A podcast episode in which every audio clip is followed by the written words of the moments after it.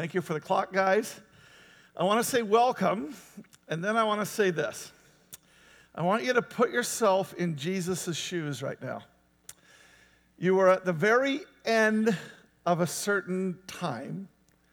And what has been going on for the last three and a half years is, is you've got these disciples. There's 12, but then there's more, right? And the point is, what you've been doing is at the very beginning of that three and a half years, you took them through what we've been calling college, which is where you did things that they didn't know were possible. So they saw that they would happen, they would start believe that they, would, they, they could happen, and they started changing how they saw the world for the first half of the three and a half years.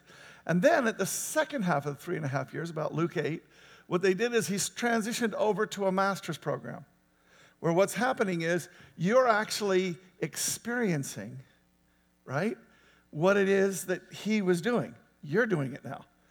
But here's what's cool about a master's level program there still is a professor, there still is class time. There still is a chance you go and you do something, but then you come back and then you interact and then you go out and then you come back and you, you see what I mean? There's this nice little sort of baton handoff to where it's going to get to ultimately, which is the doctorate. And the doctorate is, is where you're contributing to the field of knowledge in the world yourself. And that's going to come. Now, we're not at the end of the master's program, but we are at the end of what we might call the classroom setting or the controlled environment. We've had three and a half years where things have happened, but pretty much Jesus has been able to completely set the pace. Now, of course, God's still in control of what happens in the Passion Week, but do understand, from the disciple standpoint, when the Passion Week kicks in, all heck is breaking loose. All kinds of stuff are happening. This is going uh, emotionally and experientially and everything else, and there's still things that Jesus is going to do to finish up the master's program. But the bottom line is, is this is happening in a very, very different environment than what's been happening for three and a half years. So this is the last thing that Jesus, you, are doing with these disciples. Now, you tell me, as the discipler, what's the last thing that you would do with them? What's the thing that you want to bring home to them that sums up the whole of their education to this moment? What's the thing that sums up everything you've been trying to teach them? What is it? Just yell it out. Love, Love is great. It's not the one I'm looking for, but it's fantastic. I like that a lot, but, but I'm going to suggest there's something even more obvious. Yes? Keep going. Yeah? Yeah? Now think about it. You're a discipler. What's a discipler do? He equips people to do what? What is it? To serve, but in what way? to make disciples, to bring people to the Lord. You see it? I want to show you something here. Here's what happens. Three weeks ago, which is, this is all one story. This is the very last story before the Passion Week kicks in in fullness. Okay? The very last story starts with Zacchaeus. And Zacchaeus is, excuse the language, a scumbag. He is a Jewish person who has traitored his people and gone after the Romans to enforce their will upon God's people. So he is a scumbag. And here's what Jesus did is the last act that he did before the Passion Week stuff kicks in. The last act he did was what? He came to the scumbag and saved him. Now, this is not how we think about the Messiah coming, right? The way we think of the Messiah coming, the way the Jewish people were thinking the Messiah coming is he comes to the righteous, to the people who sort of deserve it to the people who've kind of earned it, to set them free from the Romans and all this kind of stuff. See what I mean? The Messiah is to come to save the righteous. But what does Jesus do? He saves the ones that knows they're not righteous. And by the way, when he's doing that, he points out how unrighteous the ones that think they're righteous are. So he came to save all. See it? Now, the next thing that happens is he says, Look, you got to understand, literally right after he does Zacchaeus, when he's Zacchaeus, when he's talking to him, the next thing that he does is this. He says, Now, you are thinking this is about me bringing in an age where we overcome the Romans. I'm here to tell you that isn't what this is about. And it isn't going to happen the way that you think it is. And so I'm going to tell you in a parable essentially what it's going to be like. And I want to read this parable to you. This is a long intro, a short sermon. He said, A nobleman was called away to a distant empire to be crowned king and then returned. Before he left, he called together 10 of his servants and divided among them 10 pounds of silver, saying, This is a parable, but it's not. He's telling them what he's doing. This is a story of what he's doing. He calls together 10 of his servants and he divides them then 10 pounds of silver, saying, Invest this for me while I'm gone. But his people hated him and sent a delegation after him to say, We do not want him to be our king. After he was crowned king, he returned and called in the servants to whom he had given the money. He wanted to find out what their profits were.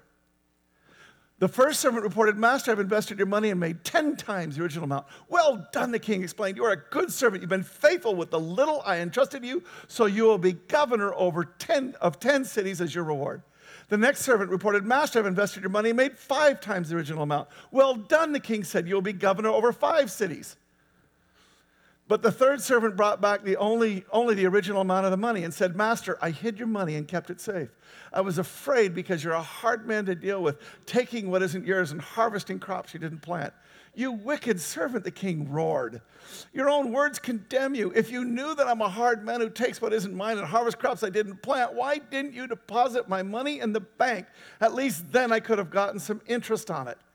Then turning to the others standing nearby, the king ordered, Take the money from this servant and give it to the one who has 10 pounds. But, master, they said, he already has 10 pounds. Yes, the king replied, To those who use well what they are given, even more will be given. But from those who do nothing, even what little they have will be taken away.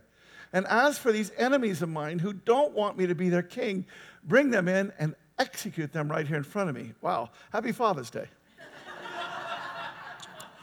I do want to say something, by the way. I, I, probably I don't have to explain this so much because most everybody knows this, but my traditional Father's Day gift to fathers is is not to tell you how to be better fathers. Okay, I don't do a sermon on Father's Day about fathers. I've done it once or twice, but usually it's just a sermon. Just try and do what God tells you to do. You'll be a good father. Anyway, so, all right. So you get it. So here's the point. Now, now here's the key to this. Now watch this. Tell me, what is he asking for? What's he asking for? Go ahead. Uh, an investment, yeah, but a return on the investment, right?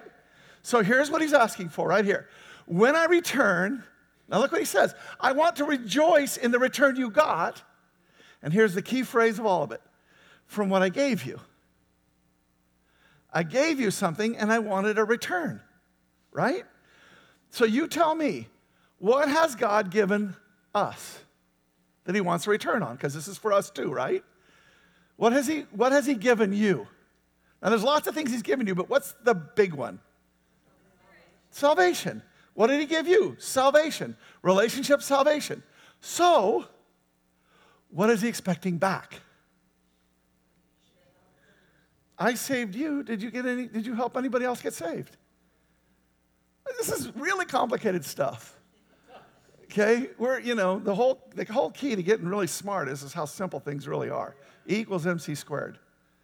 Finding the beauty in how simple it really is.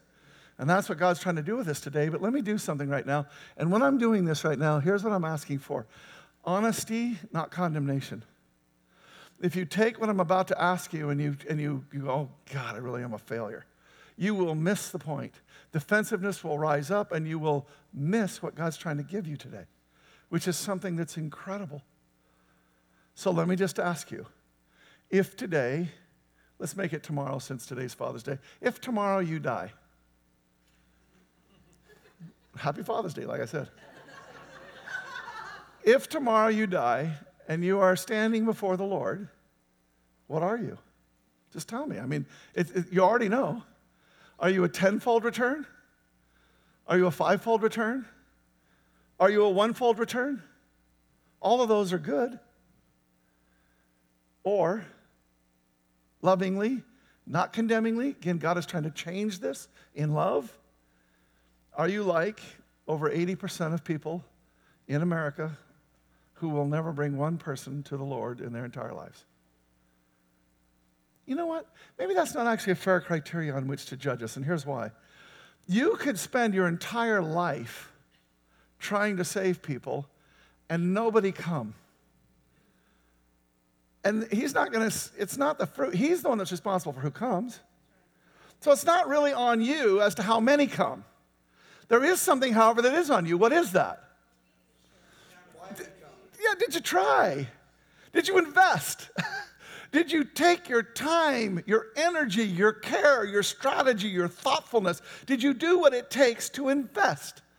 Which is not a casual thing. If you do investing casually, you will quickly lose. But if you invest carefully, if you invest thoughtfully, sacrificially, if you think it through, if you're careful about it, if you manage it, if you work the process, if you are really careful about how you're investing and what you're investing, what usually happens? Not every time, but what usually happens? You get a return. So this is so here's the question now. And again, no condemnation. Much better that there would be honesty so that when God shows us the really cool thing he's going to show us, you go, I can embrace that. And you're not trying to defend yourself still. So let me just ask you if the criteria isn't how many you got saved, but did you try? And how hard did you try? Was this a big thing in your life? Can you stand before the Lord and grade yourself as what? An A? I really did pour out in a thoughtful, strategic, sacrificial, real way. I really, this really was an important part of my life that I worked. Is that who you are and you're an A? Or are you a B? I'm really asking you to ask this question before the Lord right now with the Holy Spirit helping you to answer. You may find He grades you up from where you thought you were. Some people look at themselves that way, right? Some people are never as good as they actually are. Other people are always a little worse than they thought they were. So let the Holy Spirit help you with this answer. But really, seriously, what's your grade? Is it a C in terms of effort? In terms of the real try? Is it a D? We're not going to go any lower than that. Nobody fails. But that doesn't mean that everybody gets an A. And what does it matter if we do get an A? I mean, if I got a D, at least I get in.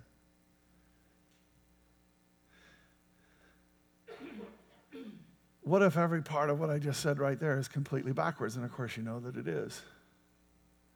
In fact, let me say it this way what you want to hear from the Lord is, Well done, you're a good servant, you've been faithful. Now, I say what you want to hear, but let's be truthful. Again, great day for truth. Let's be truthful. Is that what's most important to you? That when you're done, you hear, Well done, good and faithful servant. Is that, how important is that to you? Because I'll tell you right now, there's probably two or three people in this place that truly they want that more than anything else and they're willing to do whatever it takes to get there.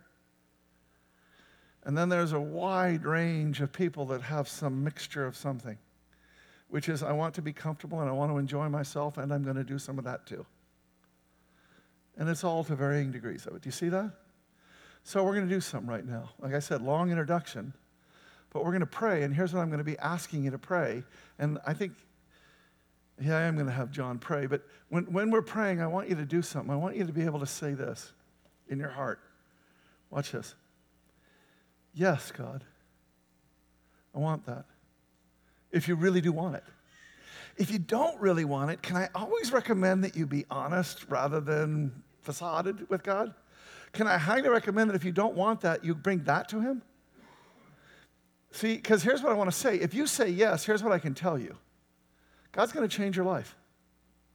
And in some ways, that from where you sit right now, you may not want it right now.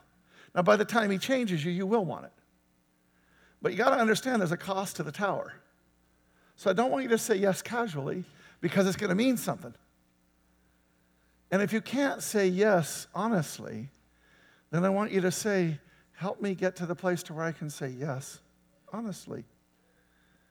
It's just super good to be true with the Lord because then whatever He's doing with you, you know what He's doing because He's answering your prayer. If you're saying yes and you mean kinda, then when He does, you're going, I don't like that. But if you say, you know what, I'm not there, but I want to be there, and I'm giving you the opportunity, I'm giving you the right, I'm asking you to come in and get me there to where I'm saying, that's what I want most of all. Well done, good and faithful servant. Right? Got it? So, John, thank you.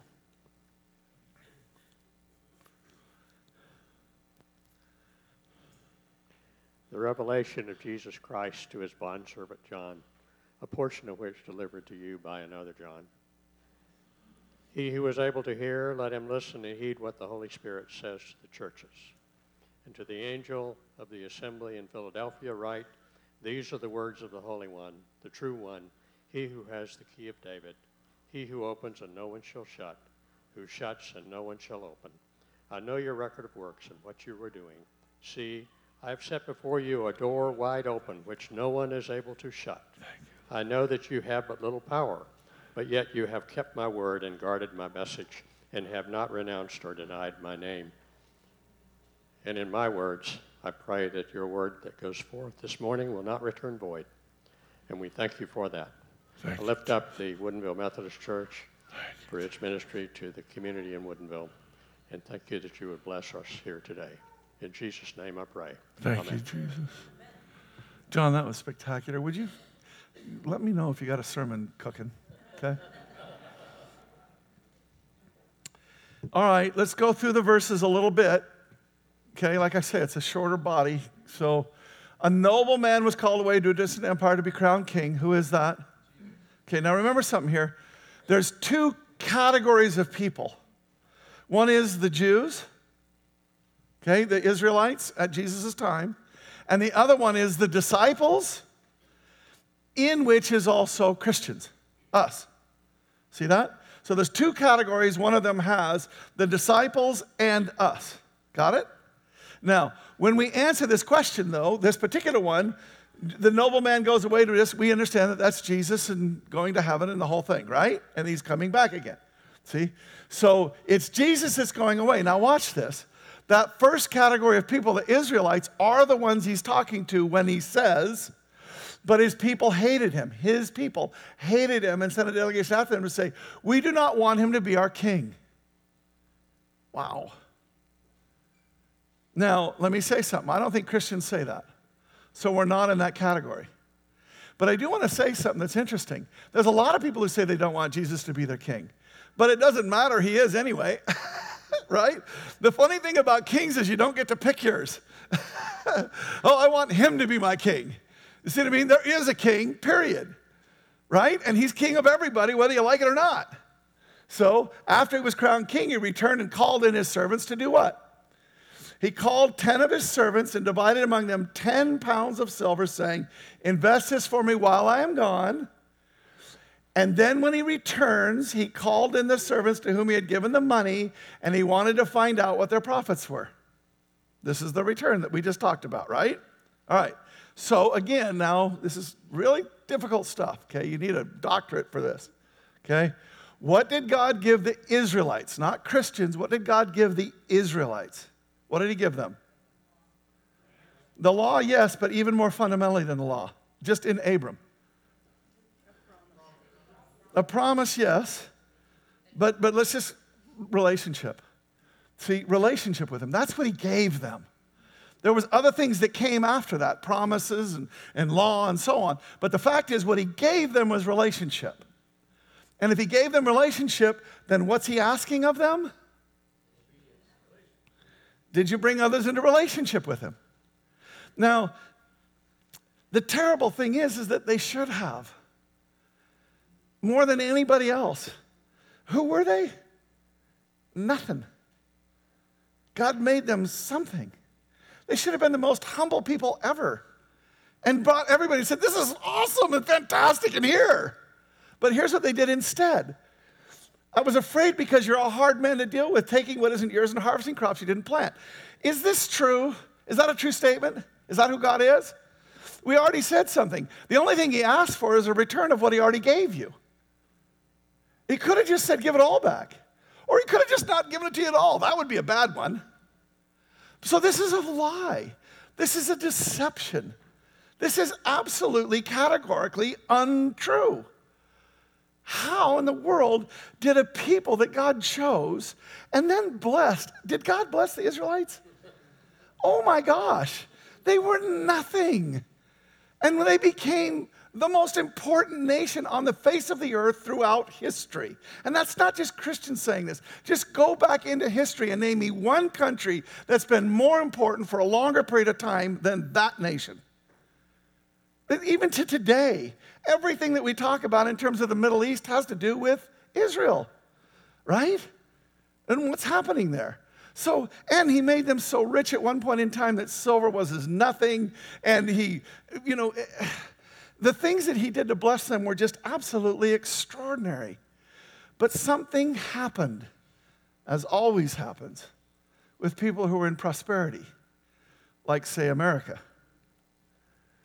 This is the parable of the seeds.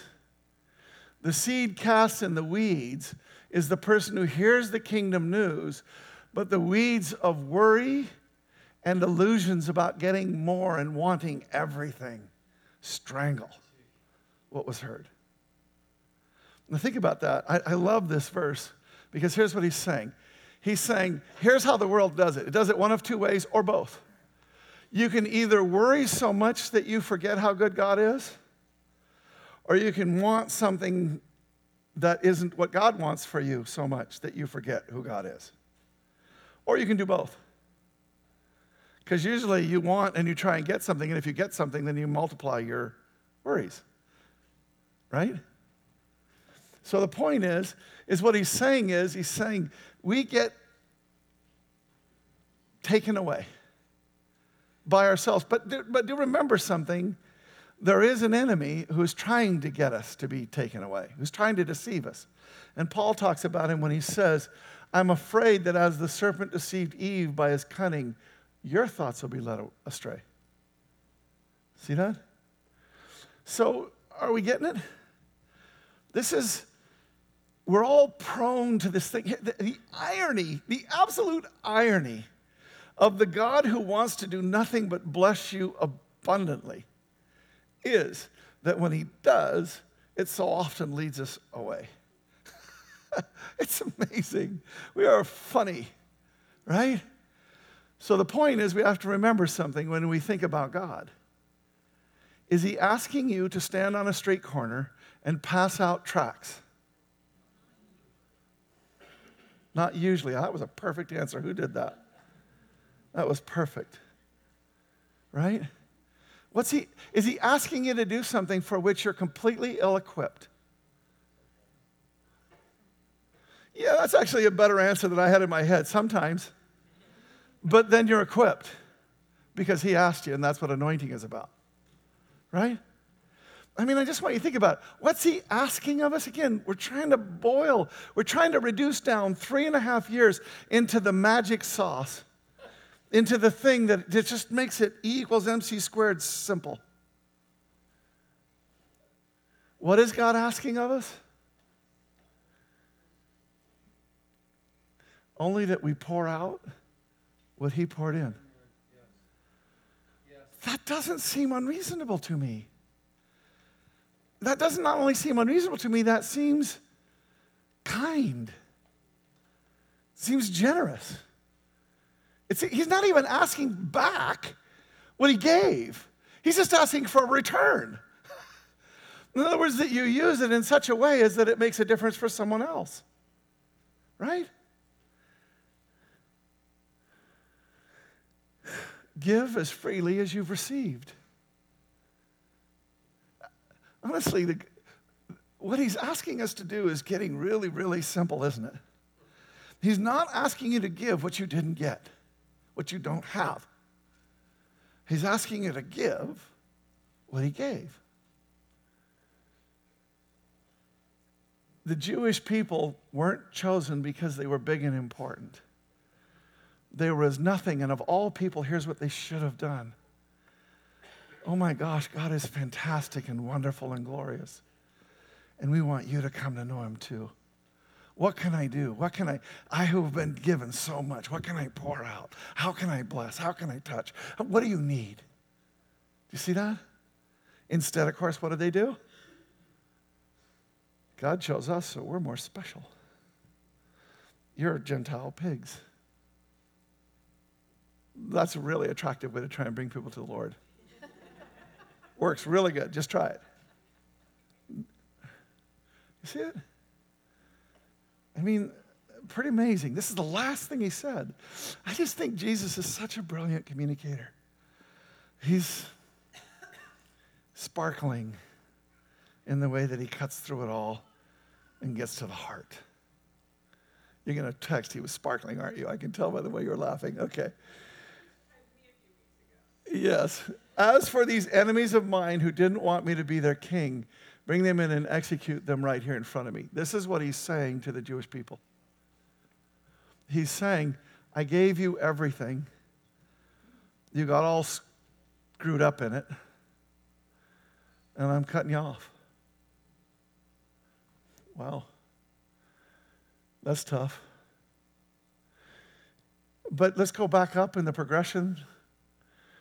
From those who do nothing, even what little they have, be taken away. Now, primarily that's about the Jewish people, but that is something that can apply to us too, isn't it? Here's the truth if you are about the things of God, you will grow in the things of God, and your chances of walking away from Him and of going another direction reduce. If you are being casual or worse about the things of God, then what will happen is, without you even knowing it, it'll bleed away and you'll end up in another place thinking something about Him that isn't true, being in a place of deception. And what you had will be stolen from you, right? But let's not concentrate on any of that stuff. Let's do this one. To those who use well what they are given, even more will be given. Here's the truth about the world. I, I, I didn't know how to do this very well, and I'm just going to show you this one. This is just one field in the world, and there are fields like this in every land on the face of the earth. There, are a, there is an abundance. This earth is such a flowering spring of abundance. It is phenomenal. Anywhere you go, there is a potential of abundance in the world that is overflowing in the extreme. The things that God has given are so much, it's almost amazing that we don't all live in a place of abundance. And in fact, it's not amazing because what it is, is it's an evidence of our own selfishness that we do things that lock it down in ways that cause people to be without food.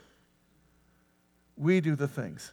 The earth itself, what God gave us, it's almost like the earth is so abundant, you don't even hardly have to try. Just invest. Just work it a little bit. Just tend the garden a little bit. It's gonna flower. It's gonna bloom. It's gonna bear fruit. And then you're gonna get to taste that fruit and eat it and enjoy it. What he did was he said, Master, I invested your money and made 10 times the original amount. Let's talk about that for a second. That was one mina. Okay? Now, a mina turns out to be about four months' wages. So in today's world, he gave him what?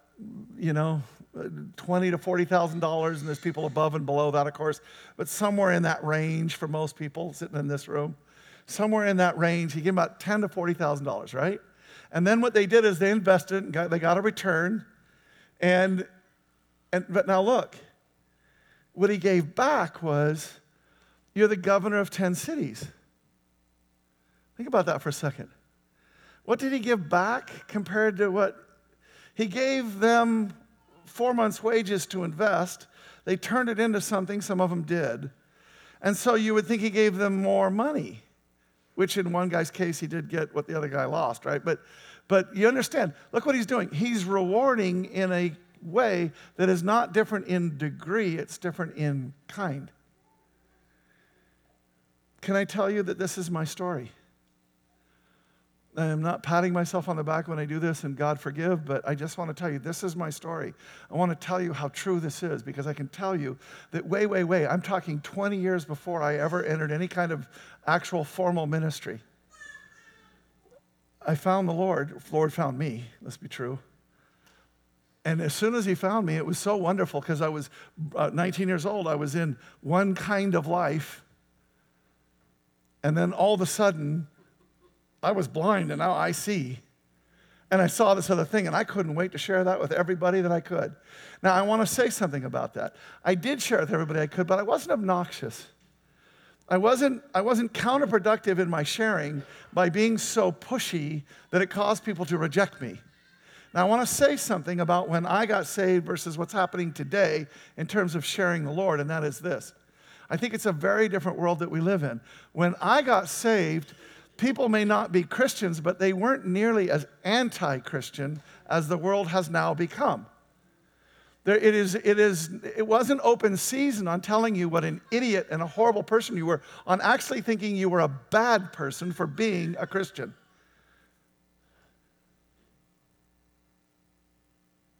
See it? And what I want to say is, it doesn't actually change anything. It's still a sharing with wisdom and discernment. It's sharing without being afraid. Even though people might have been open to it, you don't think I ever had a moment where I thought, oh, I don't want to share this with them. They've been my friend forever and I don't want to bug them. You don't think that came through my mind? I can tell you it really didn't. You know why? Because I found something that was so much better, I just couldn't wait to share it with them. I was like, of course you want this. And that was the joy of the Lord that was just flowing out of me. And it kept flowing out of me. And then a few years later, I got baptized in the Holy Spirit. And then I started leading a whole bunch of people into baptism in the Holy Spirit.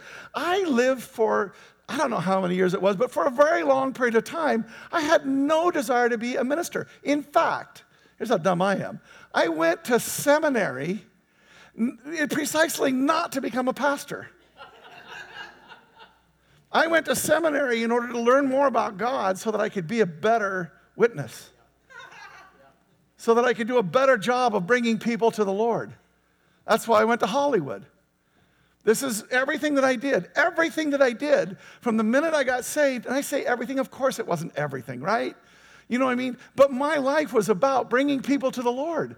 It was about bringing them into things of the Lord, like the baptism of the Holy Spirit. It was about growing people in God. I, that's what I love to do. And anybody who knew me knew that that's what I did. And I had honestly, I can't think of one person of all my friends, and I lived a very, very different life before that. I can't remember anybody thinking that I was an idiot, a jerk, or a pushy. People just knew that I had something that I was overjoyed with, and I was discerningly and carefully, but surely wanting to share that with them. And it wasn't because I was afraid of them, it was because I was so overjoyed with what I had that I just wanted to have it, and they knew it was just me trying to help them. That's what the message that they got from me. And I want to say something. Even though the world will make fun of you for being a Christian, and even though it's true on a personal level, the personal level is where we win. If we want to talk about the aggregate, that was always Satan's. I'll tell you where we win. We win when we establish a relationship with somebody, just like we talked about with the youth group with Tamara. We win when we establish a real relationship, when we establish something that's true, and when we've got something that we want to share.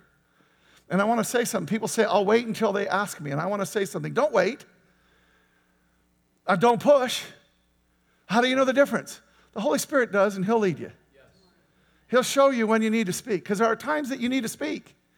There are times that you need to do. There are times of every conceivable thing that there is, and the Holy Spirit is not tripped up by how much the world hates Christianity right now.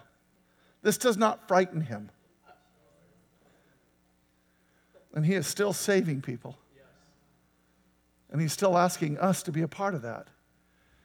Because when you do that, it's the most phenomenal thing that you've ever done in your whole life. And I'm here to tell you that I thought I would live the rest of my life being a business person, making money and having a business and doing the things that I was already doing, and that I would I, I, had no desire to be a pastor whatsoever. But I kept bringing people to the Lord, and I kept bringing them into the things of the Lord, and all this kind of stuff. And then one day, God gave me a city.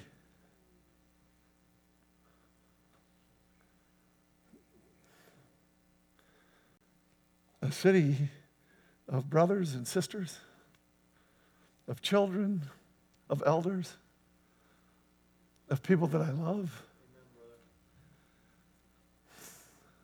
A hundred times over. I'm so thankful. I'm so thankful. Amen. You want the best? He's got the best. Chase something else and get something less than the best and keep chasing it until you get so sick of it that you finally figure out that there's only one that's good. right? Because in every one of us we're his masterpiece and he's created us anew in Christ Jesus so that we can do the good things he planned for us long ago. So, what are we saying? What's he asking you to do? Just invest in others by giving them what he gave you. This is so simple. And here's what I want you to do now reach in front of you, would you? There's a piece of paper in front of you. Everybody needs to pick up this piece of paper and pencil. Would you just do me a favor? Would you guys, you guys have one right next to you? There go. Thank you. Everybody, yeah, behind, okay? Yeah, thank you, Greg. Uh, everybody needs their own piece of paper because this is you. So everybody needs a piece of paper. We made it cardstock so that you can write on it without. You should be able to write. Now, the first thing that I want you to do, really complicated, paying close attention, really, you want this piece of paper and pen in your hand. Trust me, the next 10, 15 minutes are going to be all about this piece of paper and pen. So, I don't know, some people will still look straight at me without any paper and pen and just go, I'm like, I don't know what's happening here. I'm like, okay. All right. The first thing I want you to do, really complicated, draw a line right down the middle. If you'd like, but if you just did it by the instructions, it might work out better, but I don't know. With you, Amber, I don't know. It seems like things always work out, so however you want to do it. All right, now on the left hand side of this, I want you to put this what he poured into me. Or you can put what did he pour into me. Okay, what did he pour into me? All right? Now, I'm not asking you to write anything just yet. I want to give you some ideas about the kinds of things that we're talking about. What did he pour into me? Peace, joy, love, grace, a family, friends. Finances, calling,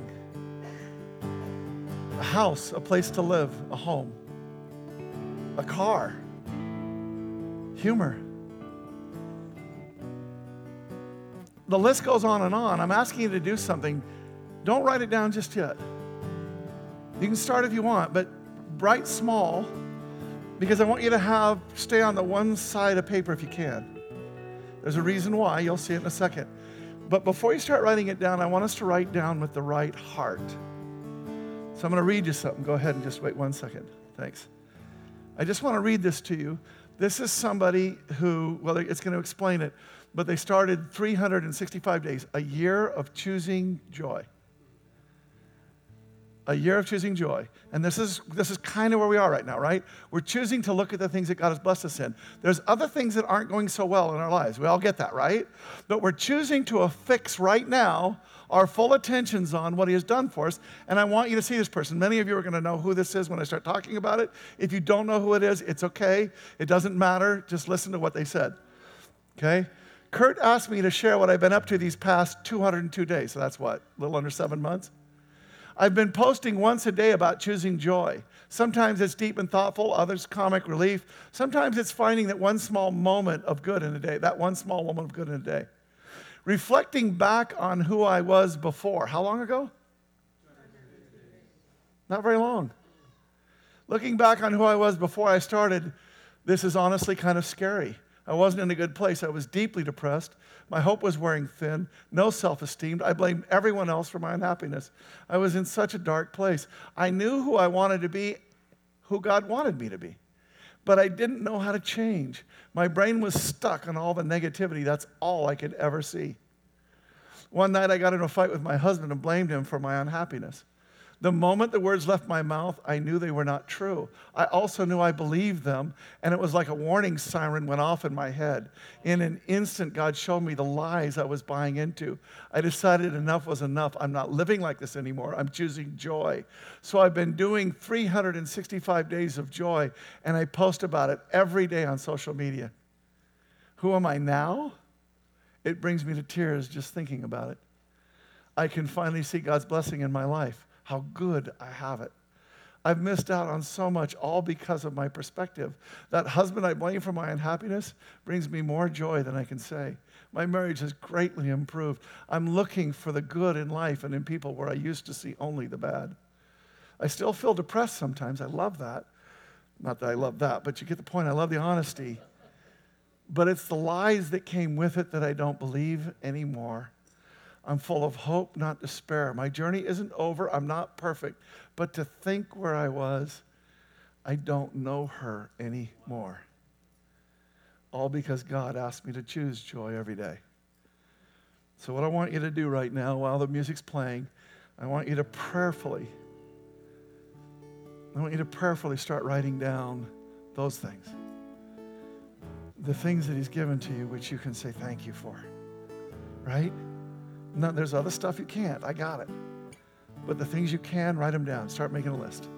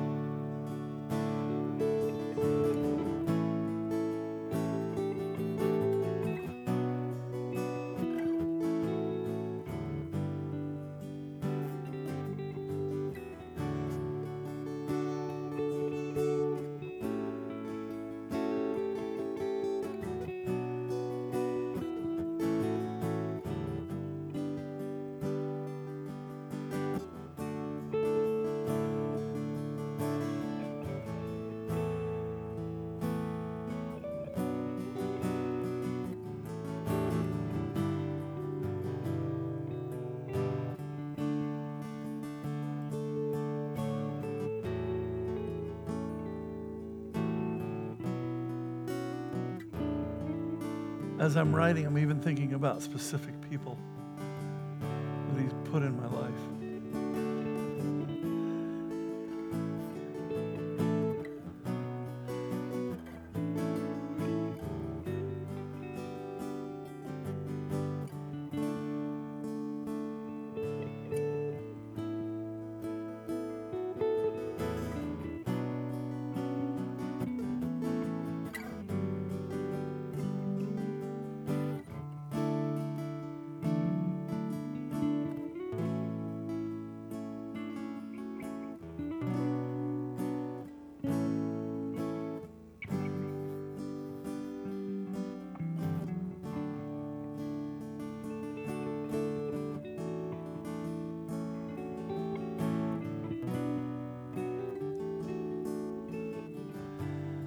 See a lot of people are still writing. And I want to say, praise God, because we can write. If we just let the Holy Spirit really keep going with us, we can just go forever, right? But I want to do something now with you. I want you to switch to the other side of the page. All these things for which you're thankful, which God gave you, which God poured out for you, all these things how can they pour that back out?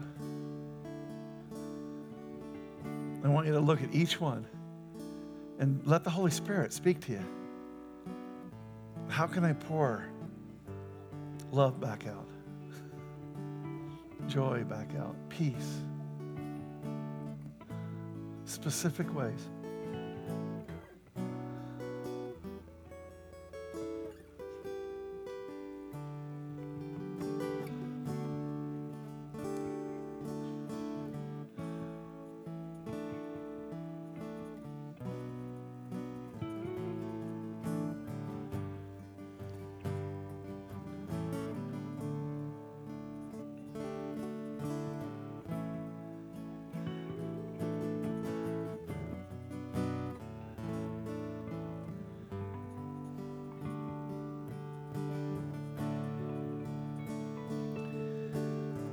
As you're doing this, just be praying and asking the Lord, how can I do this? What would you have me do with this thing you gave me? How could I use it? Pour it back out.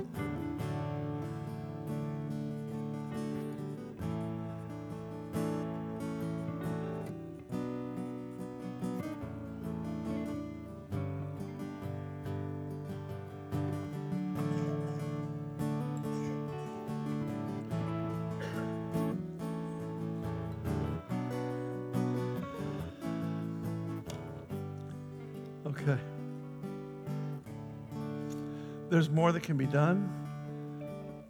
Here's what I want you to do I want you to take it home and prayerfully in your devos tomorrow or whatever, finish it. Fill it out, long as it takes.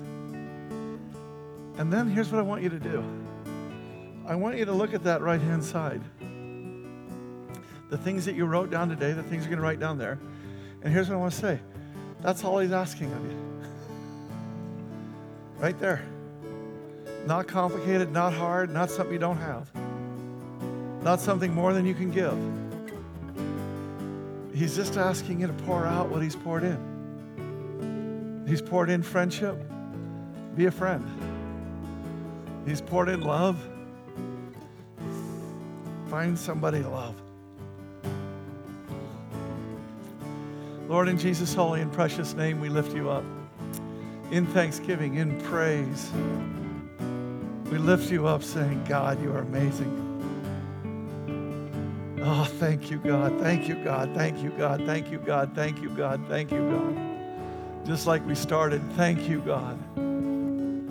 Thank you, God. You have given us so much to be thankful about. It completely changes us. And now, God, we do with it what you would ask, and that's freely having been given, we joyfully and freely pour it out.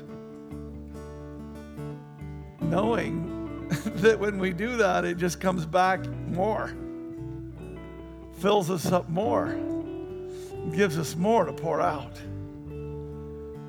and that we go on this incredible journey with you. In Jesus' holy and magnificent name. Hallelujah. Thank you, God. We reach down in front.